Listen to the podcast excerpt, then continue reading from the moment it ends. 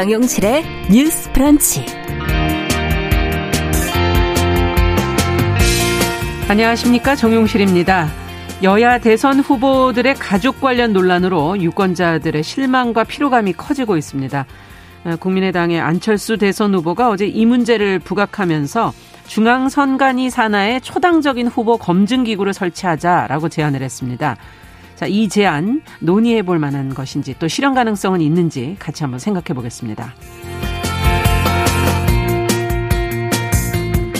네, 동물권에 대한 우리 사회 인식이 과거에 비해서 개선이 되고 있죠. 현실에서 눈에 띄게 달라진 것은 없어도 동물을 어떤 존재로 인식할 것인가, 또 어떻게 보호할 것인가에 관한 문제 제기가 많아졌고요. 정부에서 법과 제도 개선 논의도 시작을 했습니다. 자, 기억할 만한 올해 동물 관련 뉴스와 함께 우리가 고민해 봐야 할 것은 무엇인지 잠시 뒤에 자세히 이야기 나눠보겠습니다. 12월 20일 월요일 정용실의 뉴스 브런치 문을 엽니다.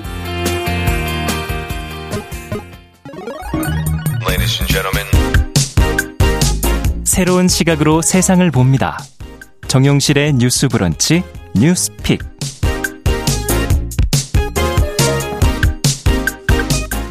정용실의 뉴스 브런치 지난주에 목요일, 금요일 방송을 저희가 쉬어서 많이 기다리셨을 것 같아요. 오랜만에 인사를 드리게 되네요. 자, 오늘도 많은 분들이 또 유튜브로 들어와 주셨습니다. 660여 분이 지금 들어오셨고요. 미무스와님, 선이스카이님, 박영호님, 네, 감사드립니다. 콩으로도 항상 들어오고 계시죠? 김태현님, 광미경님, 감사드립니다. 자, 첫 코너 뉴스픽으로 시작합니다. 월요일, 수요일은 이 두 분이 지켜주고 계십니다. 전혜연 우석대 개공 교수님, 안녕하세요. 안녕하세요. 전혜연입니다. 네, 조으론 변호사님, 안녕하세요. 네, 안녕하세요. 조으론입니다. 자, 두 분과 함께 안철수 국민의당 대선 후보가 지금 제안한 초당적인 대선 후보 검증기구. 자, 이게 무엇인지, 다른 후보들은 어떻게 생각하고 있는지, 좀 두 분과 얘기를 좀 나눠보고 싶네요. 전혜영 교수께서 좀 정리해 주시겠어요? 예, 사실 대다수 국민들이 알고 있겠지만 대선이 이제 얼마 남지 않았습니다. 80여일 네. 앞으로 남았는데 요즘 가족 리스크라는 말이 나오고 있어요. 음. 더불어민주당의 이재명 후보 그리고 국민의힘의 윤석열 후보가 가족 관련한 여러 가지 논란을 휩쓰이면서 네. 대선의 모든 이슈가 이쪽으로 가는 것이 아니냐라는 또 우려도 제기되고 있습니다. 이런 가운데 국민의당 안철수 대선 후보가 19일 국회에서 대선 시국에 대한 긴급 제안을 발표했는데요. 네. 이 긴급 제안의 내용은 중앙선거관리위원회 산하에 후보 합동 검증 위원회를 설치하자는 겁니다. 네. 위원회 구성은 어, 각 정당, 언론 단체, 정치 관련 학회가 추천한 인사들로 구성을 하자라는 거고요. 음. 지금 뭐 후보나 그 가족들에 대한 각종 의혹이 제기되고 있잖아요. 예. 그랬더니 이 내용을 검증위에서 하자라는 겁니다. 음. 검증위에서 이 자료도 검증하고 또 후보를 초청해서 도덕성이라든가 비의혹에 대한 청문회를 열자라는 내용이고요. 그에 대한 평가와 판단은 언론과 국민에게 맡기면 된다. 라고 주장을 하고 있습니다. 그런데 이게 좀 현실화 되려면 사실은 큰 정당의 대선 후보들이라든가 선대위에서 적극적이어야 되는데 그렇죠. 현재 언론 보도를 보면 이재명 후보도 윤석열 후보도 그리 적극적이진 않은 것으로 지금 분위기가 음. 읽힙니다. 이재명 후보의 경우에는 자식을 둔 죄인이니까 필요한 검증은 충분히 하시고 문제가 있는 점에 대해서는 상응 책임을 지도록 하겠다. 그러니까 이걸 하자 말자 하고 조금 다른, 다른 대답이 얘기, 아니죠. 예. 민주당에서는 내부적으로 검토하겠다라고만 지금 언론 보도에 음. 전해졌고요. 네. 윤석열 후보는 선거 과정의 후보들의 국민 검증 과정이고 저 역시 공직 생활을 하면서 권력과 싸움을 계속 검증을 받아오지 않았냐라고 답변했는데 이거 사실상 뭐 거부 의사다라는 음. 관측이 나오고 있습니다. 어쨌든 지금 대선이 얼마 안 남았는데 국민들은 앞으로 5년간 어떤 대한민국에 대한 모습을 그리고 있고 예. 구체적으로 어떤 정책을 가지고 있는데 굉장히 궁금한데 그런 점이 너무 묻히는 것이 아니냐는 부분 때문에 음. 또 이런 주장이 관심을 받고 있는 것으로 보입니다. 그렇군요. 뭐 본인도 대선 후보이기 때문에 이런 제안에 뭐 의도가 없진 않겠지만 최근에 사실 어, 격해진 그 가족 리스크 여야 후보에 대한 가족 리스크 공방에 좀 피로감을 느끼는 건 또 한편으론 사실입니다. 유권자들이 어느 정도 공감할 만한 제안이 아닌가 하는 생각도 드는데 실현 가능성, 필요성 두 분은 어떻게 보고 계시는지요? 일단 국민의당 음. 안철수 후보 같은 경우에는 현재 양강 구도에서 5% 정도의 득, 그러니까 예상 득표율을 가지고 있는데 네. 이걸 깨고 나오지를 못하고 있어요. 박스권에 갇혀 있는 거예요. 네, 맞습니다. 네. 지금 양 후보에 대한 그런 가족 리스크가 불거지면서 음. 많은 국민들이 말씀하신 것처럼 피로도는 쌓여가고 그러다 보니까 그렇죠. 이 대선에 대해서 무관심에 지는 그런 층도 아. 지금 여론조사 결과 늘어가고 있는데 네. 그럼에도 불구하고 제3 후보인 안철수 후보가 자기의 득표율을 높이지 못하고 있는 상황에 음. 이 자신을 차별화하고 그 부동층을 자신이 끌어안으려는 전략을 음. 가지고 이런 검증 기구를 제안을 한 것으로 보이고요. 이 필요성 측면에서는 어느 정도 공감을 합니다. 네. 현재 뭐 국가의 비, 비전이라든지 정책들을 알리는 그런 대선 관련한 음.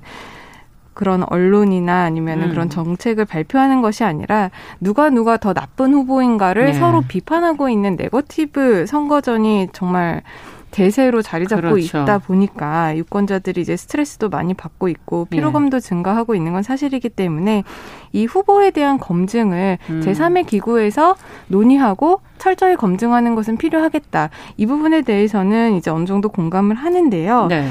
저의 생각은 이제 실현 가능성이 굉장히 낮다라고 보입니다. 음, 어떤 점에서 그런가요? 일단 대선이 오늘로 한 79일 남았다고 하더라고요. 그렇죠. 근데 이 상황에서 어떤 제3의 기구를 만드는 것 자체가 아. 굉장히 합의가 이루어지지 않을 가능성이 높다고 생각을 합니다. 음. 일단 그 위원들을 선정하는 그러니까 일단 이 검증 기구를 설치할 것에 대해서 양 후보가 합의를 해야 되는데 그렇죠. 그 부분에 대해서 이제 뭐 노골적으로 거부 의사를 밝히진 않았지만 지금 언론 보도에 따르면 교수님께서 말씀하신 것처럼 거부 의사를 발표한 것처럼 음. 보이고요. 그렇기 때문에 이 부분에 대한 합의가 실질적으로 이루어지기는 어려울 것 같고 음. 만약에 합의 협의가 이루어진다고 하더라도 그 검증 위원들을 모, 모으는 데 있어서 여야가 합의를 해서 또그 검증 위원들을 모아야 아, 하고 예. 그 검증 위원들의 중립성 같은 것들이 또 다른 절차를 통해서 검증이 되어야 될 텐데 음. 그 부분도 지금 이 짧은 기간 안에 이루어지긴 좀 어려울 것이라고 보이고요. 예. 만약에 이 위원들이 다 꾸려진다고 하더라도 예. 문제는 좀 있을 것 같아 보여요. 왜냐하면 이게 대선에 대한 어떤 정책적인 음. 검토 이런 부분에 이제 한 트랙으로 가는 것이고 후보자들에 대한 검증이 이제 또 한 트랙 가면 결국 투 트랙으로 이제 나눠져서 또 이제 그렇죠. 대선이 운영이 된다는 건데 네. 사람들은 지금도 그렇지만 어떤 네거티브나 아니면 후보 비방이나 어떤 사생활이나 이 부분에 대해서 더 관심을 갖게 될 가능성이 높거든요. 음. 그렇다 보니까 결국에는 이런 그런 제3의 점, 검증 기구가 나온다고 네. 해도 후보 정책에 대한 어떤 비전에 대한 검증보다는 여전히 이 사생활 부분이나 아니면 이 후보나 음. 후보 가족들에 대한 검증에 대한 문제에만 언론이라든지 국민들의 관심사가 쏠릴 음. 수밖에 없기 때문에 실현 가능성은 굉장히 낮다. 실효성도 좀 낮다. 낮다. 이렇게 판단을 하고 있습니다. 필요성은 있지만 실현 가능성은 낮다. 전 교수님께서는 어떻게 보십니까? 저는 취지는 대부분의 국민들이 맞아라고 할것 그렇죠. 같은데 예. 사실 한편으로 보면 이게 조금 옥상옥이죠. 왜냐하면 예. 국민의힘과 민주당이라는 큰 정당에서 자당의 대선 후보 경선 과정을 거쳐서 뽑았잖아요. 예. 만약 이런 위원회를 선취한다면 이 정당들은 일단 국민들에게 사과를 해야겠죠. 음, 제대로 네. 못 뽑았다. 예. 본래 일차적인 기능이 정당에서 어떤 후보자를 내세우려면 그 검증의 일차적인 책임은 그 정당에 있습니다. 음. 그렇기 때문에 이게 좋은 취지이긴 한데 말씀해 주셨듯이 현실적으로 꾸려질 수 있느냐의 문제와 네. 정당에서 해야 될 역할을 또 다른 위원회를 제3지대를 만들어서 하는 것이 맞느냐에 대해서 음. 저는 양측면을 좀 같이 봐야 된다라고 생각을 하고요. 두 번째로 사실 가족 리스크가 이제까지 어떤 정치인도 벗어나기 어려웠던 영역이기는 해요. 그렇죠. 그런데 문제는 뭐냐면 예. 기존에 많이 선거에 출마하거나 이른바 여의도 정치에 대비했던 정치인이라던가 뭐 음. 장관 후보자라던가 청문회를 거쳐야 되는 자리에 섰던 인물들은 본인이 원치 않아도 이미 다 한번 스크린을 이른바 거쳤는데 그렇죠. 지금 이재명 후보와 윤석열 후보 같은 경우에 그 영역과 조금 다른 영역에서 살아온 측면이 있습니다. 네. 물론 이재명 예. 후보는 공직선거를 거치면서 일부분 거쳤지만 그렇죠. 어쨌든 가족에 대한 부분은 어, 그동안 안 알려졌던 사실이 이번에 알려진 거고요. 그렇죠. 윤석열 후보의 경우에도 청문회를 거치기는 했지만, 거치긴 했지만 네. 김건희 씨가 사실 검찰총장 부인이라는 점에서 그렇게 뭐 이렇게 의혹의 대상이 아니었는데 네. 대선 후보의 부인이 되다 보니 이른바 차기 퍼스트 레이디들은 대통령과 음. 함께 정상회담을 가거나 나라의 얼굴처럼 활동을 하잖아요. 네. 그러니까 더 주목을 받았거든요. 네. 그래서 가족을 검증하는 것 자체가 다 나쁘다 이건 아니고요. 음. 지금 두 후보가 국회의원 선거를 하지 않은 이른바 영선의 음. 정치 신인적인 측면이 있다라는 것도 갑자기 이런 의혹이 불거지는 데 있어서의 영향이 있다고 봅니다. 근데 저는 어쨌든 이 정당에서 이 문제에 대해서 스크린을 뭐 제대로 안 하고 검증을 안 음. 했다면 그 부분이 근본적인 문제라고 생각을 하고요. 예. 두 번째로 사실 가족 리스크보다도 더 국민들이 필요하게 하는 게이 예. 가족 리스크를 갖고 충성 경쟁을 하려는 일부 정치인의 행태가 아닐까 생각이 음. 드는데 해명과 말도 안 되는 변명이 좀 다르잖아요. 네. 좀 상식에 맞는 해명과 변호를 해야 되는데 음. 민주당도 그렇고 국민의힘도 그렇고 뭐 선대위 관계자라던가 또는 네. 일부 의원들이 나와서 하는 발언을 보면 상식과 벗어나 있어요. 그렇죠. 그런 것 때문에 음. 국민들이 더 화가 나지 않을까 생각을 하거든요. 음. 그래서 어 팩트로서 해명할 수 있는 부분이 있, 을 거라고 봅니다. 뭐 서류로서 증명을 하거나 그렇죠. 그러니까 사실관계를 바로잡을 부분은 선대위 차원에서 사실관계 바로 잡으면 되고요. 네. 이 문제를 소음으로 너무 커지지 않도록 하기 위해서는 오히려 양당에서 그런 메시지 좀 자제하자라는 움직임을 당내에서부터 좀 분위기를 잡아야 생각합니다. 네. 일단은 정당이 그것을 걸러왔기 때문에 일차적 책임은 정당에 있다라는 지적도 해주셨고 그것을 해명하고 변호하는 그 대응의 태도에서 국민들의 피로감은 더 커진다 지금 그런 지적을 해주셨어요. 더좀 얘기를 해주시죠, 조 변호사님께서는.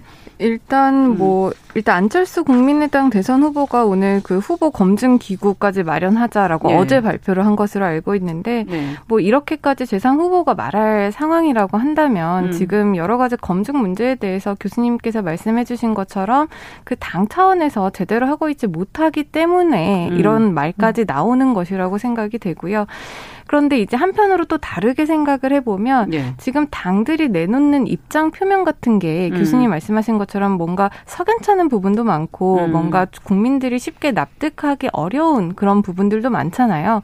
그것은 또 어떻게 보면 당에서 어느 정도 검증을 해서 내세운 음. 후보가 음. 어떤 문제가 생겼을 때 당으로서는 그 후보라든지 후보를 이렇게 뽑아 놓은 자기네들의 네. 절차의 정당성을 유지하기 위해서 어쩔 수 없지 않았을까. 불사기를 할 수밖에 네, 없다. 그런 네. 생각도 좀 들기 때문에 그 애초에 후보를 뽑을 때 여러 가지 측면에서 좀더 음. 체계적인 검증 시스템을 이렇게 초당적인 제3의 검증 기구가 아니라 그 당 내부에 내부에서. 철저하게 음. 검증을 할 수 있는 시스템을 지금부터라도 잘 갖춰야 갖춰야 되지 않을까 그런 생각이 듭니다. 네.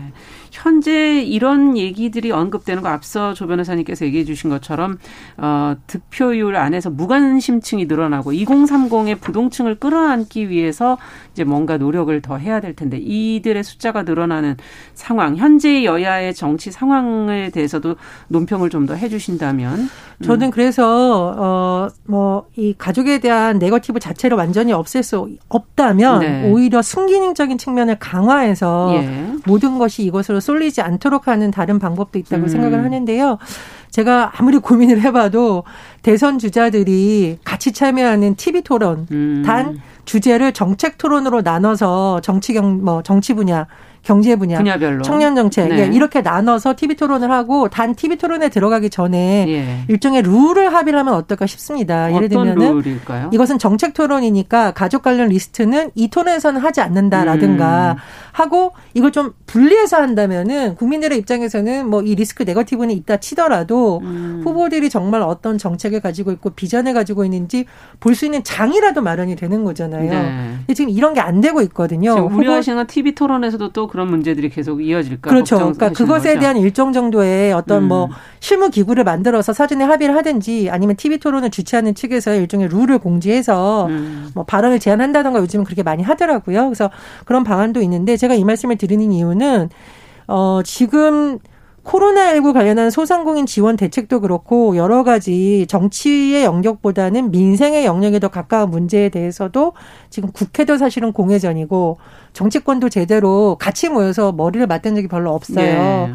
그러니까 선거 끝날 때까지 어떻게 해서든지 네거티브 전으로 우리 편을 만들자는 건데 별로 효과가 없을 것 같고요. 그렇죠. 예. 실제적으로 그렇습니다. 그래서 생산적인 방법의 어떤 토론회나 이런 걸 통해서 정책 검증의 장을 마련하는 것도 근본적 대안은 아니지만 지금 상황에서는 음. 보완제가 될 수 있지 않을까 그런 생각이 듭니다. 네. 앞서 네. 네. 조 변호사님께서는 당 내부에 일단 시스템을 좀 만드는 게 중요하지 않겠냐라는 음. 지적을 해주셨지만 또 더 있다면 네 아나운서님께서 말씀하신 음. 것처럼 지금 부동층 관련해서 크게 증가하고 있는 추세 입니다. 네. 한국 갤럽에서 17일 발표한 음. 자료에 의하면요, 지금 2030 우리가 지금 표심을 잡아야 될 세대가 2030 세대라고 말을 하잖아요. 예. 근데 이 2030 세대에서 부동층이 지난달까지만 해도 20 20 대가 29%, 음. 30대가 20% 정도였는데요.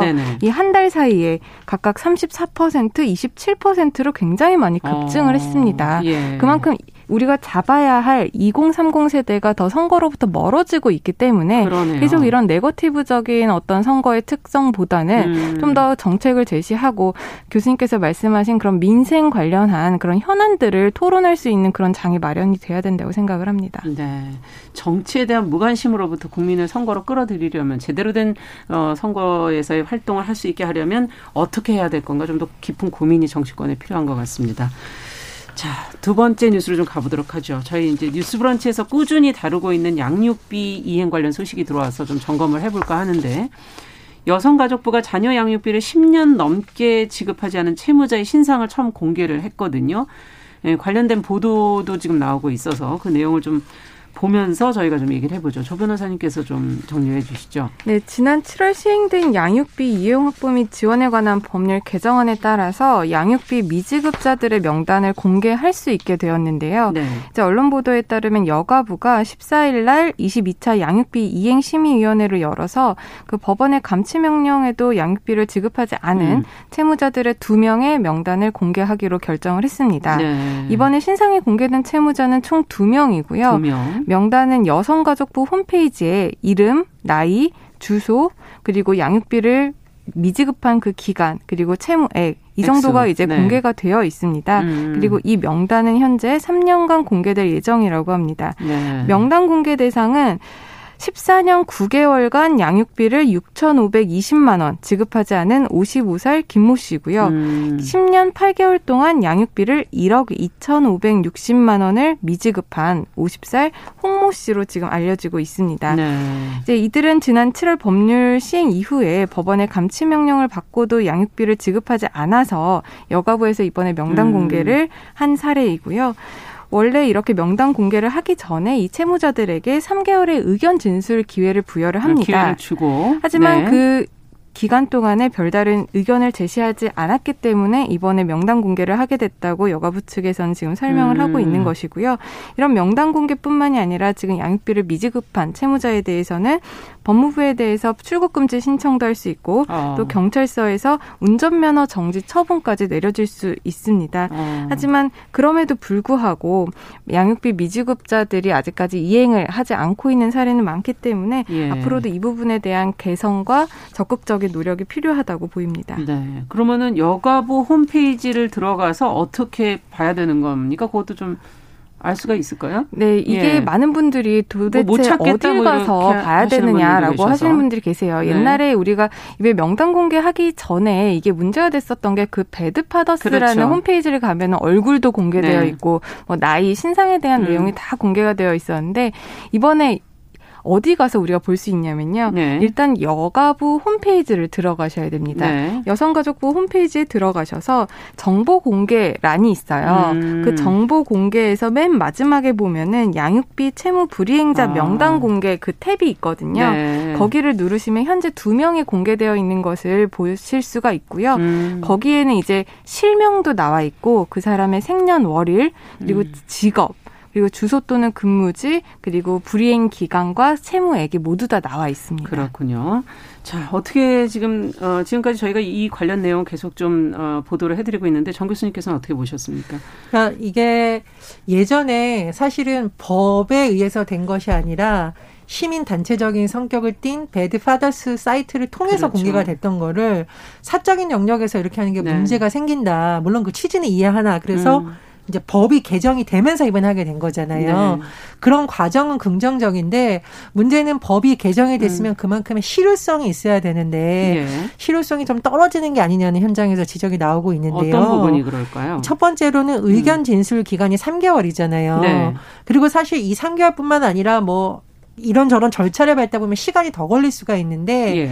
양육비 문제로 이 정도로 고통을 호소할 정도면 얼마나 많은 기간 동안 경제적인 어려움을 겪었겠어요. 그동안에도 견뎌왔겠죠. 그렇죠. 그런데도 예. 또 3개월 이렇게 하다 보니 음. 이 기간이 너무 길다. 음. 이 기간이 과연 3개월이나 필요한가라는 지적이 나오고 있어서 예. 여가부에서 도 검토한다고 하니까 이 부분 하나 손을 봐야겠고요. 네. 두 번째로 출국 금지하는 채무 금액 기준이 5천만 원인데 네. 일반 가정에서 5천만 원이 도대체 양육비가 밀릴 정도면 이 시간이 너무나 길고 음. 그리고 이것으로 인해서 그 아이가 겪을 고통도 너무나 크기 때문에 음. 이 금액 역시 조정해야 된다는 의견이 나오고 있거든요. 너무 높다. 그렇습니다. 그래서 법적인 장치를 마련한 것은 의미가 있지만 음. 실효성을 발휘하기 위해서는 빨리 이 부분에 대한 제도 보완이 이루어져야 된다 이런 지적 나오고 있습니다. 네. 교수님께서 너무 길다라고 말씀을 음. 하셨는데 제가 좀 더 구체적으로 음. 말씀을 드릴게요. 이게 긴 게 어느 정도 긴 음. 거냐면요. 지금 이번에 명단이 공개된 사람들이 두 명인데 그 중에 한 사람이 14년 9개월간 양육비를 미지급을 했어요. 하셨어요. 예. 14년 9개월이면요. 아이가 성년이 되는데 이제 만 19세가 이제 성년이잖아요. 그렇죠. 그럼 대부분을 안 준 겁니다. 대부분을 어. 비 그러니까 양육자가 혼자 키운 거예요. 예. 비양육자의 양육비 지급 없이 대부분의 기간을 혼자 음. 키운 그 정도 돼야 이제 명단이 공개된다는 음. 겁니다. 이걸 제가 이제 그러면 과연 이거를 월 얼마를 몇 개월 동안 그렇죠. 밀린 건가? 그걸 좀 봤더니 약 35만 원 정도를 177개월을 밀린 겁니다. 예. 근데 이게 지금 이렇게 해서 명단 공개가 됐지 또 받은 것은 아니잖아요. 음. 그렇게 된다면 명단 공개가 돼도 뭐 거의 15년 동안 밀리고 나서도 이걸 또 언제 받을지 모른다라는 음. 문제점이 있는 겁니다. 네. 굉장히 네. 긴 시간이라는 거죠. 네. 그리고 액수도 굉장히 누적 금액으로 많아지는 거예요. 그러네요. 그렇기 때문에 이렇게 명단 공개 신청까지 할 정도면 음. 법원에서 할 수 있는 모든 조치, 뭐 이행 명령이라든지 그렇죠. 양육비 직접 지급 명령이라든지 뭐 과태료 처분이라든지 음. 이런 것들을 다 해야 이제 겨우 감치 명령을 할 수 있어요. 음. 이런 것들을 다 하려면 양육비를 내가 오늘부터 못 받고 거의 1, 2년은 지나야 감치 명령을 음. 신청을 할 수가 있는데 이 감치 명령을 받고도 이행하지 않았을 때 명단 공개를 또 신청할 수 있는 거예요. 음. 그러면은 1, 2년 지나고 나서 신청하고 또 의견 그러네요. 청취 기간을 또 3개월 너무 길다는 거죠. 어. 그렇기 때문에 이 부분에 대해서는 정확하게 우리가 좀 손을 볼 필요성이 있다라고 생각이 되고요. 예. 아까 교수님께서 말씀해 주신 것처럼 그 출국 금지 현재 기준이 음. 5천만 원인데 예. 5천만 원도 지금 거의 한 1인당 양육비를 50만 원으로 잡아봤을 때 음. 거의 한 10년 정도 미지급을 기간을 해야 따져 보니까 네. 거의 뭐 한 8년 정도 미지급을 그렇죠. 해야 5천만 원이 됩니다. 그럼 8년 정도라면 사실 아기가 뭐 초등학교 들어가서 거의 대부분의 음. 학창 시절을 양육자가 홀로 아이에 대한 양육을 음. 다 해야 된다는 말입니다. 이게 굉장히 과중하다라는 것이기 때문에 그런 기간의 문제라든지 금액적인 문제는 음. 꼭 손볼 필요가 있다고 생각을 합니다. 지금 말씀해 주신 것처럼 정말 지급을 받은 게 아니군요. 네. 그렇죠. 또그 부분도 명확하게 생각을 해. 명단만 공개된 상황이고 지급을 받으려면 갈 길이 머네요. 그리고 또 한 가지 지금 시민단체에서 지적을 음. 하고 있는 게 옛날에 배드파더스 같은 경우에는 얼굴을 공개를 했어요. 예. 그런데 이번에 지금 법에 의해서 시행되고 있는 명단 공개 같은 경우에는 얼 얼굴이 공개가 되지 않습니다. 네. 그러다 보니까 사람들이 이제 동명이인도 많고 이렇기 아. 때문에 그 사람을 특정을 하지 못하고 이 사람을 특정을 하지 못하면 그 사람의 그냥 또 나몰라라 할 것이다. 이런 음. 지금 주장도 나오고 있는 것이거든요. 네. 그렇기 때문에 그 부분에 대해서는 이제 실효성이 좀 떨어진다라는 주장이 그러네요. 있는 것이고 네. 최근에도 이제 2021년 9월 그 한 달 동안에도 감치 명령을 받은 사람이 예. 156명입니다. 156명. 그런데 이 중에서도 30명만 실제로 감치가 되고 나머지는 감치가 되지 않았거든요. 예. 그렇기 때문에 이런 감치 명령을 받고 또 감치 명령 받아서 또 신청을 하고 이런 부분에 대한 절차적인 축소가 아. 이들의 그런 양육 환경이라든지 아이들을 궁극적으로 보호하는 데 있어서 걸림돌이 되지 않도록 음. 제도가 개선이 될 필요성은 분명히 있어 그렇다면 보입니다. 아이들은 어떻게 키워야 될까 하는 근본적인 고민도 생기는데 앞으로도 이 문제 또 계속 짚어보도록 하겠습니다. 하겠습니다. 오늘 두 분과 이야기 나눠봤습니다. 뉴스픽 조론 변호사 전혜영 교수와 함께했습니다. 어, 여기까지 듣겠습니다. 감사합니다. 감사합니다. 감사합니다. 네, 정용실의 뉴스브런치 1부 마치고 잠시 후에 돌아오겠습니다.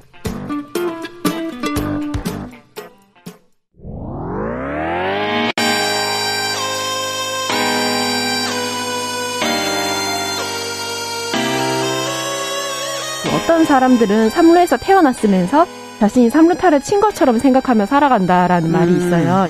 3분 즉석칼에 만들듯이 법안을 뚝딱뚝딱 잘 만들어내시는 분들이 왜 여기에 대해서는 음. 이렇게 직무유기를 하고 있을까 그런 문제가 들고 따끔하게 이 예. 여성 팬티에 달려있는 정체불명, 의미불명의 리본에 대해서 생각하게 됩니다. 도대체 이 아이는 왜 있는가?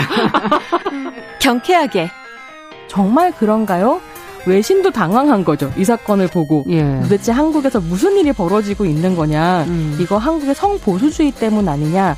할 말은 하면서 같이 고민해 보면 고민해 보겠습니다. 세상을 보는 따뜻한 시선.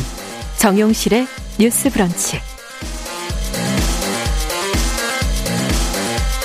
네, 정용실의 뉴스 브런치 듣고 계신 지금 시각 11시 31분입니다. 한 가지 주제에 좀 집중해서 들여다보는 시간이죠. 월요 인터뷰. 오늘은 동물권을 좀 얘기해 보려고 합니다. 반려인구가 1,500만 시대다 하는 얘기는 많이 들으셨을 텐데요. 그러면서 생명 존중을 둘러싼 다양한 논의 또 운동이 벌어지면서 동물권에 대한 우리 사회의 관심도 같이 높아지고 있습니다. 자, 올해 나온 뉴스 가운데 동물권에 관해 생각해 볼 만한 소식들을 같이 정리를 해보겠습니다. 한국일보에서 동물 관련 섹션 애니로그를 담당하고 있는 고은경 기자 지금 전화 연결돼 있습니다. 안녕하십니까? 네, 안녕하세요. 네, 반갑습니다. 올해 동물과 관련해 많은 뉴스가 있었던 것 같은데, 어, 전문가들과 함께 10대 동물 뉴스를 선정하셨다고 그래서, 어, 좋은 얘기가 많을까? 어떤 뉴스들이 있을까 궁금한데요. 네. 어, 먼저 제가 긍정적인 뉴스부터 소개해드리겠습니다. 네. 예, 먼저 수십 년을 끌어온 개식용 문제에 진전이 있었습니다. 음. 문재인 대통령께서 지난 9월에 개식용 금지를 신중히 검토할 때가 되지 않았나라며 관계 부처의 검토를 지시했고요. 예. 2개월 만에 정부가 전문가들로 구성한 위원회를 만들었습니다. 음. 정부가 이렇게 공식적으로 개식용 종식에 대한 기구를 만들어서 논의한다는 것 자체에는 정말 큰 의미가 있습니다. 네. 예, 다만 그 현재에 자행되는 불법 행위에 대한 실태 조사나 처벌에 대한 언급이 없었고 또 이게 어떻게 운영될지에 대해 아직은 우려가 많은 상황이라서 제대로 될지 좀 지켜봐야 할 것 같습니다. 네. 일단 언급이 된건 네. 다행이지만 조금 더 후속적인 조치들이 좀 필요한 거군요. 예, 맞습니다. 네. 예, 그리고 또 하나의 뉴스는 법무부가 내놓은 동물은 물건이 아니다라는 내용의 민법 개정안이 국회 국무회의를 통과한 겁니다. 네. 이게 지금 국회에 제출되어 있는 상황인데요. 그동안 동물이 물건으로 취급되어 오면서 동물 학대에 대한 처벌 수준도 굉장히 낮았습니다. 예. 이 개정안이 국회에서 통과되면 우리 사회가 동물을 포함해 생명 자체를 존중하는 사회로 나아갈 기반이 될 것이라는 기대가 높고요. 네. 이 민법은 각종 법의 기본이 되기 때문에 앞으로 동물과 관련된 뭐 동물보호법, 야생생물법, 음. 뭐 동물원 수족관법 등 관련된 여러 법의 개정도 뒤따라야 할 것입니다. 네. 어떻게 국회 통과 그냥 올해까지 돼야 되는 건가요? 아니면 뭐 기간이 어떻게 돼 있는 건가요? 네, 지금 음. 이제 제출되어 있는데 음. 올해는 좀 힘들지 않을까? 그러니까 이러다 보면 또 시간이 그냥 지나가지 않을까 하는 여러 가지 우려가 또 드네요. 네. 예, 예. 자, 또 다른 뉴스, 또 긍정적인 뉴스가 더 있을까요? 아, 대부분은 이제 긍정적인 뉴스가 아니고 그 부정적인 뉴스인데요. 그렇죠. 예. 예.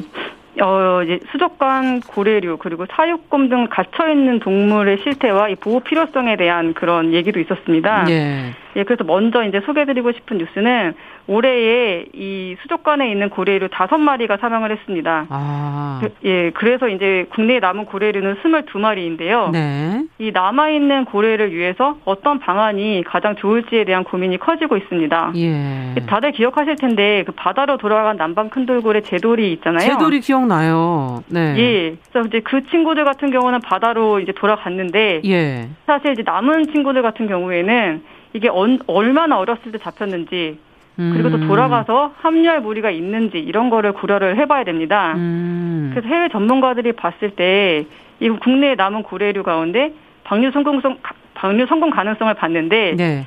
이게 높은 개체는 거의 없다고 합니다. 아.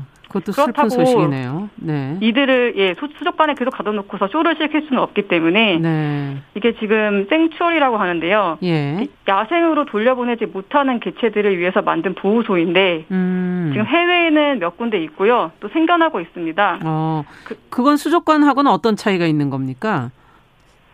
수족관은 좁은 공간에서 이제 가둬놓고서 그 그렇죠.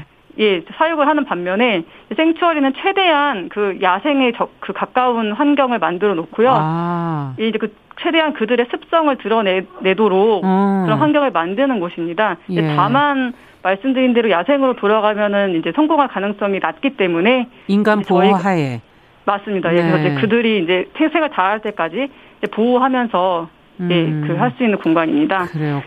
그래서 국내에서도 이 생초를 마련해야 된다는 예, 목소리도 높은 상황이라서 음. 예, 좀 생각났으면 좋겠습니다. 그러네요. 수족관이 고래들에게는 너무 작기 때문에 얼마나 그들에게 고통이 되는지가 이제 많이 보도들이 되고 있는데 생츄얼이라는 네. 공간이 좀 만들어졌으면 좋겠다는 얘기를 해주셨고 고양이와 네. 같이 우리 일상에서 접하는 동물들에 대한 얘기도 있지 않을까요? 예, 맞습니다. 올 한 해도 정말 동물 음. 학대가 끊이지 않았습니다. 음. 예, 특히 그 카카오톡 오픈 채팅방 구호 전문방에서 그 길고양이와 너구리를 살해하고 학대 영상과 사진을 공유한 사건이 있어서 많은 이들이 분노했었는데요. 아. 이게 국민청원도 올라왔었고 탄원서도 법원에 제출이 됐습니다. 예. 하지만 이 학대자 이모 씨가 집행유예로 풀려나면서 손방망이 처벌이라는 목소리가 높은데요. 예. 사실 이렇게 온라인에서 사진을 공유하고 막 이런 범죄는 잡기가 쉽지 않다고 합니다. 음. 때문에 처벌을 강력히 해서 학대자들에게 경각심을 심어줘야 되는데 네. 그렇지 못한 판결이라 아쉬움이 많았습니다. 이 양형 기준이라든지 이런 걸 높이려면 앞서 얘기해 주신 민법의 그 개를 아니 동물들을 어떻게 바라보느냐 하는 시각을 어 만들어 놓는 것에서부터 시작이 되는 거겠죠. 예, 예 맞습니다. 예, 예. 네. 그리고 지금 이제 그 대법원 산하 양형위원회가 음. 범죄 유형별로 양형 기준을 정하는데요. 예. 이게 이제 발생 빈도가 높고 또 중요한 범죄의 경우에 이제 우선 기준을 설정하고 이거를 확대하고 있는데 음. 동물은 여기에서 지금 빠져 있습니다. 아. 예, 그래서 지금 기준이 이제 들쑥날쑥하다는 지적이 많기 때문에 예. 이 동물 범죄에 대해서도 양형 기준을 정해야 된다는 의견이 많습니다. 그러네요. 지금 코로나19 상황이 이제 길어지고 있어서 인간과 동물, 자연 이것에 대한 어, 뭐 소중함도 좀 느껴야 되고 또 예. 적절한 예. 거리를 잘 유지해야 되지 않겠나는 지적들도 나오고 있어요. 예, 맞습니다.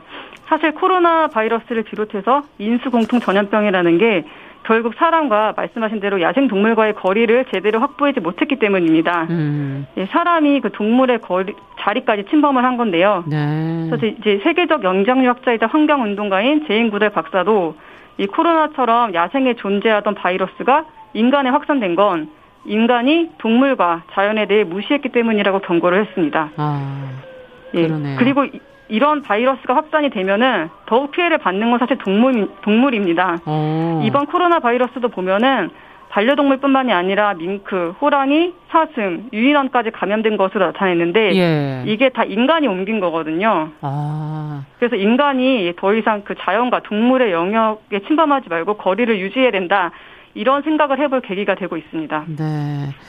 맞아요. 뭐 밍크들의 뭐 어, 때로 뭐 살처분했다 뭐 이런 보도도 예, 전에 네, 본것 같은데 그게 이제 바이러스로 인해서 결국 그렇게 가지 않도록 인간이 네. 거리를 잘 유지해야 된다 이런 지금 지적을 해주셨어요.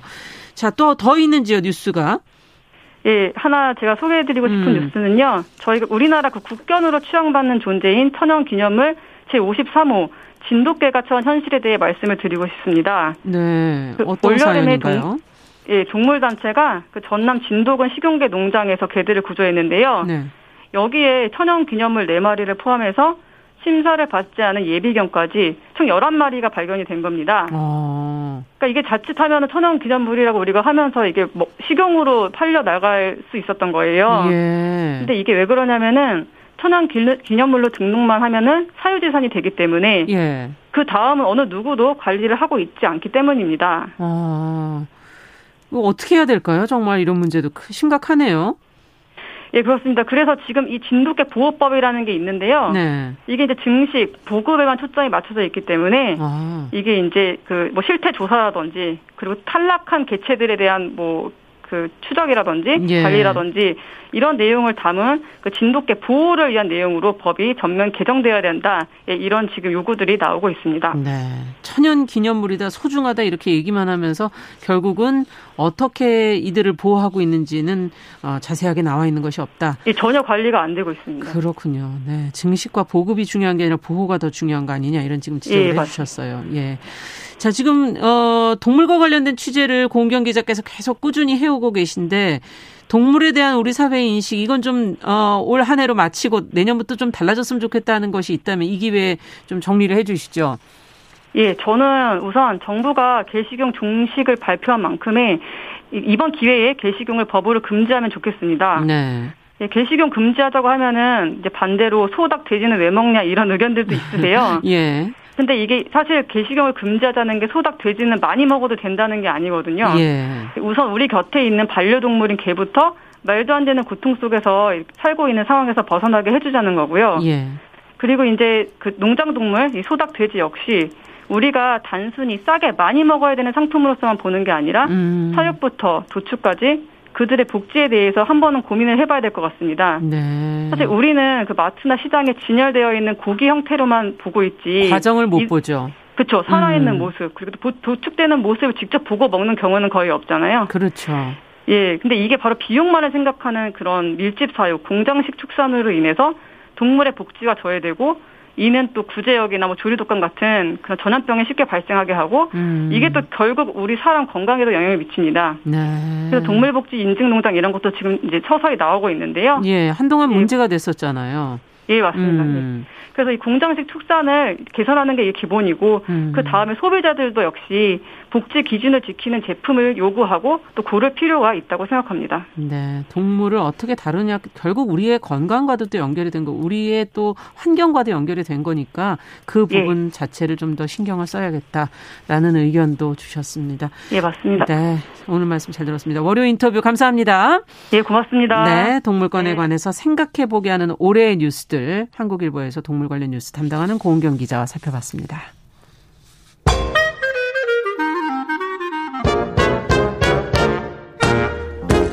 모두가 행복한 미래 정용실의 뉴스 브런치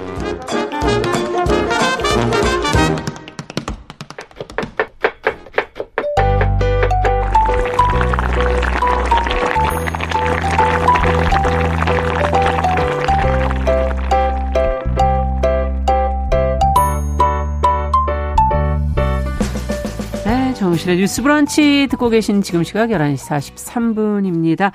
음식과 식문화에 관한 정보 재밌게 전해드리고 있습니다. 건강한 식탁. 오늘은 홍신의 요리연구가 전화 연결합니다. 안녕하세요. 네, 안녕하세요. 네. 전화로 만나 뵙습니다. 그러니까요. 어, 지난 시간에 저희가 굴 얘기 하다 마는 건 기억하시죠? 그럼요. 네. 아주 중요한 테마입니다. 어, 네, 몇 마디 못하고 끝났었어요. 그러게요, 네. 네 오늘 좀, 어, 굴 얘기 마무리를 좀 해봐야 될 텐데. 네네. 굴 하면 아무래도 나오는 지역이 이제 통영 아닙니까? 그렇죠. 네. 어디 또 어디에서 나오나요? 통영 말고는? 우리나라는 사실 남해안 일대 하고요. 네. 그리고 서해 쪽에서도 다 굴이 나와요. 음. 그런데 이제 굴이 그러니까 많이 나오는 지역으로 따지면 그렇지 사실은 어떻게 보면은 전 바다 지역에서 다 굴이 발견될 수 있는 거거든요. 예. 근데 지금 일단 우리가 산지라고 얘기하는 것들이 다 양식지에 양식 많이 되는 있어요. 그렇죠. 양식이 음. 많이 되는. 자연산 굴이라고 하면 사실 서해안에서 조금 더 많이 나오고 있기는 하지만 아. 요즘에는 또 남해 쪽에서도 굉장히 많이 나오고 있어서 뭐 비등비등하다라고 볼 수도 있습니다. 네. 해외로 눈을 널 이렇게 좀 돌펴 돌려보면은 뉴욕의 굴 요리들이 많은 음. 것 같은데 그 뭐 큰 대형 레스토랑 같은 데서 뭐 oyster 뭐 bay 뭐 이런 지역도 있고 바. 그렇죠. 네. 여행 가셨을 때 그 뉴욕에 있는 센트럴 파크 일대 네. 그리고 또 그 서쪽에 보면은 이제 그 공원들이 조금 있어요. 네. 그런데 뭐 첼시 마켓이라든지 이런 데 가면은 오이스터 바라는 거를 많이 발견을 하실 거예요. 네. 그리고 또 뭐 어떻게 보면은 여행 가셨을 때 왜 뉴욕에서 그러니까 먹는지 되게 궁금해하셨을 네, 텐데. 여기 어디서 굴이 잡히나 이런 생각이 들죠. 되게 신기하죠. 예. 근데 이게 1930년대에는 뉴욕이 약간 세계적으로 되게 유명한 굴 양식 산지였어요. 오. 지금은 약간 의아해 하실 거예요. 왜냐하면은 네. 그 자유의 여신상이라도 가려고 이렇게 배를 타거나 네네. 아니면은 그 서쪽 그쪽 공원 쪽에서 조깅이라도 하려고 이렇게 산책이라고 음. 하려고 나가 보면은 그 허드슨 강이라든지 아니면 그 거기가 이제 바다가 맞물려 있는 반도 형태잖아요 맨하탄이. 음, 예, 그렇죠. 그, 네, 근데 그쪽이 의외로 깨끗하지 않아요. 음. 그래갖고 사람들이 다 이게 여기서 어떻게 굴 양식을 했었나 의아해 할 텐데 예전에는 바다 사정이 그렇지 않았었고요. 맨하탄도. 네. 그리고 또 뉴욕 주라고 하면은 맨하탄 제외하고도 롱아일랜드까지 뻗쳐 있는 그런 바다에 아. 면하고 있는 도들이 많아서 예. 이쪽에 굴 양식 을 굉장히 많이 했었고요. 예. 실제로 예. 최대 산지라고 불릴 수 있을 만큼 생산량이 나왔었기 때문에 아. 굉장히 다양한 굴 종류를 가지고 있었고 또 그 덕분에 굴 산업이 많이 발달을 해서 오이스터 바라는 것도 그때부터 유행을 하기 시작한 게 솔직히 지금까지 남아 있다라고 보는 게 맞는 것 같아요. 네. 요즘에는 이제 굴들을 이제 기르고 있는 게 거의 없기 때문에 수입을 많이 해오는 실정이라고는 해요. 예. 그렇지만 여전히 옛날 기억에 그 황금 시대에 예. 아 우리가 이렇게 다양한 굴을 많이 먹었었지 하고 미국에서 중요한 산지로 뉴욕이 있었던 적이 있었다고 그렇군요. 합니다. 그러니까 뉴욕의 옆에 붙은 지역들도 다 바다를 면하고 있기 때문에 거기서 이제 굴 그렇죠. 생산이 됐다는 얘기군요. 네네네. 자, 근데 이거를 어, 보통 이제 생굴로들 굴을 많이 드시는데 네. 어, 아무래도 그 자체의 매력, 맛을 좋아하시는 분들이 많으시잖아요. 초고추장에 그렇죠. 보통 찍어 먹거든요. 근데 한국에서는 지금, 네. 초고추장에도 많이 찍어 먹죠. 음, 어떻게 먹는 네. 게 좋을까요? 이게 그러니까 미국 얘기를 지금 잠시 해서 그렇지만 음. 미국도 초고추장이 있습니다. 아 똑같나요? 네, 이게 다만 그러니까 네. 색깔이랑 네. 뭐 이런 게 완전 비슷한데 고추가 아니라 토마토로 만든 케찹 베이스라는 게 약간 다른데요. 네. 케찹도 생각을 해보면은 음. 뭐 식초하고 또 설탕도 들어가고 그쵸. 약간 산미하고 그런 뭔가 탱탱한 그런 맛이 있는 그런 소스인 거잖아요. 음. 근데 이거를 horseradish라고 하는 그 겨자과 뿌리 채소가 있어요. 네. 우리는 이제 이거를 매운맛이라고 생각을 하는데 그들은 이게 매운맛이라기보다는 화한 맛이라고 생각을 하거든요. 음. 그래서 그 horseradish의 그 뿌리를 갈아가지고 그걸 네. 케찹에다 넣는 거를 칵테일 소스라고 얘기를 해요. 아, 그러면 약간 그 화하면서도 새콤달콤하고 그러겠네요. 그렇죠. 네, 네, 새콤달콤한 그 맛을 약간 매운 맛이랑 결합시켜서 먹는 건 건데 음. 우리나라 초고추장의 아이디어랑 완전 똑같은 거잖아요. 그럴 수 있네요. 예. 네, 그래서 레몬즙을 뿌린 다음에 생굴에 이 칵테일 소스를 얹어서 먹는 것들이 사실 이 미국이나 아. 서양 사람들의 기본 굴 먹는 방식이라고 보셔도 무방할 것 같아요. 네. 그러니까 어떻게 보면 우리나라도 약간 산미 음. 그리고 또 약간 매콤한 맛 음. 이거를 같이 굴이랑 결합시켜서 먹고 있는 거라서 동서양이 맛적으로는 아이디어가 크게 다르지 않다라고 그렇군요. 얘기를 할 수 있을 것 같습니다. 네. 그럼 홍신혜 선생님은 어떻게 드세요 주로 드실 때? 개인적으로는 그렇죠. 개인적으로 제가 뭐 네. 가게에서도 이거를 저희 가게에서 판매를 하고 있기도 한 메뉴는 한데 어. 소스를 저는 까나리 액젓을 써요. 까나리 액젓. 네, 까나리 액젓하고 굴하고가 과연 어울리냐라고 네. 생각을 하시는데 아, 더 비려지지 않나?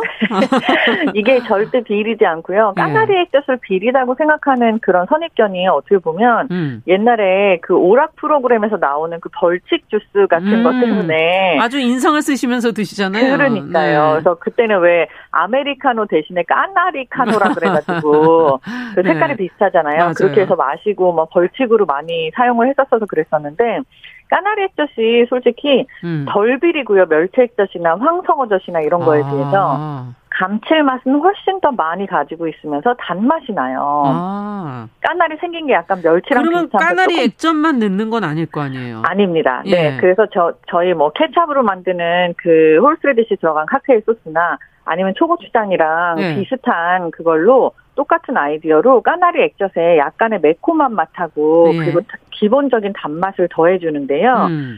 그거를 이제 사과를 같이 쓰고요. 오호.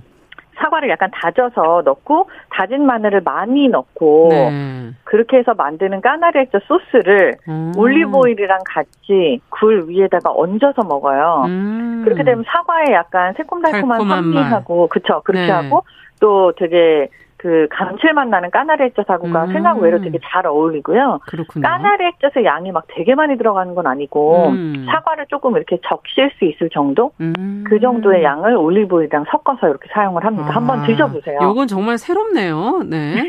역시 제가 홍신혜 선생님 개인적으로 어떻게 드시나를 꼭 한번 체크를 해야 돼요. 네. 지금 미무수아님께서 굴김치가 최고 아니냐 이 겨울에는. 아. 그렇죠. 네. 굴을 굴김치. 또 새우로 드실 때 김치에다 또 넣어서도 많이 드시잖아요. 그렇죠. 그리고 굴이 이제 많이 사으면 물론 맛이 완전 변하지만 음. 김치가 살짝 익어가면서까지 예, 도움을 주는, 그러니까 음. 발효를 하는데 굉장한 맛에 도움을 주는 그런 양념으로 사용이 가능한데요. 네. 굴을 혹은 김치를 잘 갓 버무린 거에다가 생굴을 그냥 곁들여 먹는 걸로. 맞아요. 이렇게만 해도 진짜 어마어마하게 맛있죠. 근데 예. 굴을 넣고 같이 김치를 버무리는 경우에는요. 어. 김치 같은 경우에는 숙성이 되는데 솔직하게 얘기해서 한 15에서 20일 이상이 걸려요. 네. 대부분 김치를 사 드시기 때문에 바로 드시는 걸로 알고 계시지만 음. 김치는 담그고 나서 한 3주 정도 지났을 때가 제일 숙성 잘 되고 맛있을 때거든요. 예. 근데 기, 굴을 버무리고 나서 3주를 지나고 나면 이게 너무 많이 삭잖아요. 예, 그렇죠. 그렇죠. 그래서 그래서 굴을 넣은 김치는 겉절이 형태로 먹을 때만 넣는 거를 아, 추천을 드립니다. 그러네요. 너무 오래 삭으면은 예, 맛이 또 그쵸? 달라지니까. 네, 그럼 굴 무침으로 해서 드실 때는 뭐랑 같이 무치면 좋을까요? 아, 이거는 무조건 무하고 배하고 1대1로 넣으셔야 돼요. 무하고 배하고. 네. 네. 무하고 배하고 다진 마늘하고 고춧가루만 있으면은 솔직히 음. 굴무침은 그냥 대단히 성공이고요. 여기에다가 음. 마지막에 네. 그냥 조선 간장 있잖아요. 아. 한식 간장. 네. 그 양조 간장은 좀 너무 들큰하니까 지금 배도 들어가고 무도 들어가서 둘 다 지금 달 때니까 음. 조선 간장만 한 숟가락 휘리를 이렇게 둘러갖고 딱 묻혀주시면 너무 깔끔하고 맛있는 아, 불무침이 되거든요. 갑자기 듣기만 매운 해도... 거 좋아하시면 여기 청양고추 더 다져 넣어. 아, 청양고추 조금 다져 넣고. 그렇죠. 네. 아, 듣기만 해도 지금 막 군침이 도는데 요즘에 무가 정말 너무 맛있더라고요. 너무 겨울이라. 무, 배, 네. 뭐 그리고 지금 굴도 음. 너무 맛있을 때고요. 아니 그러면은 무이 어, 굴이 좀 남은 걸 가지고 굴밥 저는 무 좀 썰어가지고 굴밥 해먹는. 너무 맛있죠. 예. 이거 네. 굴 요리를 좀 더 짚어보자고요. 예. 그렇죠. 무, 굴, 밥도 맛있고요. 예. 저 같은 경우에는 그 부추 있잖아요. 아. 지금 부추가 조금 비쌀 때긴 하지만 요 조선 부추를 같이 넣고 굴 예. 전을 한번 해보세요. 아, 굴 전에 조선 부추를 같이 넣고. 그렇죠. 부추를 어. 같이 쫑쫑 썰어 놓고서 부추를 좀 많이 하셔야 돼요. 음. 이렇게 해갖고 굴전을 먹으면은 굴이 요 부추 알싸한 맛하고 또 기름 맛하고 어우러져서 굉장히 맛있고요. 야. 무 굴밥도 말씀을 하셨지만 호박이랑 같이 굴밥을 하시는 것도 되게 좋아요. 호박도 단호박이나 네. 늙은 호박. 아. 이게 밥이 원래 달잖아요. 예. 근데 호박이 들어가서 조금 더 밥이 조금 더 달큰해지는데 그렇죠. 거기에 굴이 합쳐지면 정말 천하무적이 되고요. 어. 여기다가 이제 우리가 마늘하고 파 썰어 놓은 양념 간장을 같이 이렇게 끼얹어서 드실 거잖아요. 그렇죠. 정말 최고의 겨울의 맛이에요. 아, 호박은 상상 안 해봤는데, 예. 호박이랑 굉장히 잘 어울려요. 그렇군요. 네. 그러면은 굴로 할 수 있는 국도, 굴떡국도 해 드시고, 굴국밥도 해 드시고, 예. 뭐, 무굴국도 있고요. 예. 소고기 묵국 같은 거 있잖아요. 예. 그런 게 조금 만약에 남으면 음. 거기다가 고춧가루하고 간장 양념을 좀 하시고 음. 마지막에 굴을 좀 넣어서 휘리릭 한번 끓여보세요. 아. 이게 그러면은 바다하고 고기가 같이 만났을 때 감칠맛이 더 많이 폭발을 해요. 그렇군요. 여기를 조금 양념을 맵게 해갖고 드시면은 이 소고기 무 굴밥이 굉장히 맛있습니다. 네, 소고기 무 굴국. 예. 네, 소고기 아. 무 굴국. 여기다 이제 아. 저는 밥을 많이 말아서 먹죠. 아, 그러면 또 그게 굴 국밥이 되는군요. 그렇죠. 네. 예. 근데 이제 고기하고 그 굴이 같이 들어가 있어서 씹는 맛이라든지 이런 것들이 서로 보완이 음. 돼가지고 또 이것도 아주 기가 막히게 감칠맛이 많이 나요. 네, 아 역시 요리를 잘하시는 분은 그냥 있는 반찬 가지고도 남은 굴 어, 소고기 묵국을 가지고도 굴을 넣어서 또 요리를 만드시고 그럼요. 제철 요리를 만들 네. 수 있는 방법을 찾아야죠. 아, 야 정말 남아 남는 음식이 전혀 없겠는데요.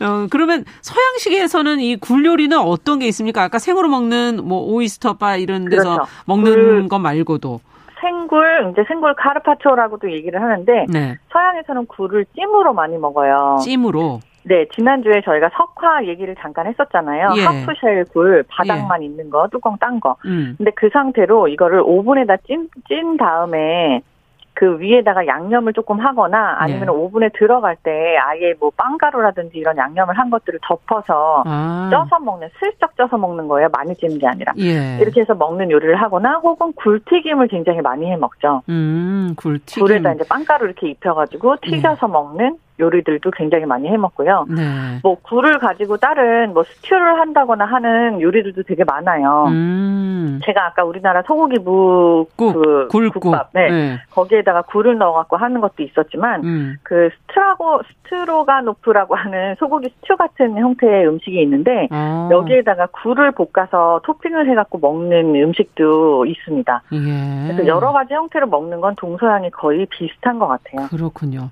굴 얘기 네. 하다 보니 보니까 아무래도 이제 연말이 가까워져서요. 가족들하고 네. 뭔가 근사하게 먹고 싶을 때 어떻게 음. 드시면 좋을지, 뭐 술은 또 어떤 걸 같이 곁들이면 좋을지. 아. 굴에는 사실 샴페인 같은 sparkling이 있는 와인이 어울린다라고 생각들을 많이 하시잖아요. 네. 근데 sparkling이 있는 와인뿐만이 아니라 뭐 화이트 와인 중에서 좀 싱그러운 거 이런 것도 다 좋고요. 예. 그리고 굴을 조금 화려하게 보이는 파티 요리처럼 변신시키고 싶으시면 예. 석화를 주문을 하신 다음에 음. 그거를 살짝 물로 이렇게 겉에 껍질 있는 데만 닦아서 음. 제가 아까 말씀드린 서양식으로 케찹에다가 그냥 horseradish를 쉽게 요새는 구하세요. 음. 그거를 섞어갖고 위에다 초고추장처럼 얹고 음. 그리고 뭐 부추나 고추 같은 초록 색깔 채소를 조금 씩 위에 이렇게 더해서 얹으면 네. 굉장히 예쁜 색깔의 굴 요리가 돼요. 그렇군요. 혹은 음. 요새 석류도 되게 많아요. 그래서 음. 석류를 얹어서 아. 초간장이나 초고추장이랑 같이 먹는 것도 굉장히 예쁘게 세팅할 수 있는 아이디어예요. 네. 네. 이렇게 해서 한번 연말에 맛있는 굴 요리 해보시기 바라겠습니다. 네, 굴 가격이 많이 올랐다 그러는데 이건 좀 짚고 넘어가야 되지 않을까요? 아, 굴 가격이 많이 오른 게 예. 상대적으로 수요도 많이 늘었지만 지금 이제 바다 사정이 많이 바뀌어서 다들 농사를 굴 양식 자체가 굉장히 어려워요. 아. 옛날처럼 이렇게 굉장히 많은 양을 한꺼번에 해서 대량으로 막 까갖고 유통을 할 수가 없는 게 인건비도 올랐고 그렇습니다. 네, 아쉽네요. 자, 네. 건강한 식탁 콩신의 요리 연구가와 함께 살펴봤습니다. 감사합니다. 감사합니다. 네, 정용실의 뉴스 브런치 월요일 순서도 같이 인사드리겠습니다. 저는 내일 오전 11시 5분에 다시 찾아뵙겠습니다. 감사합니다.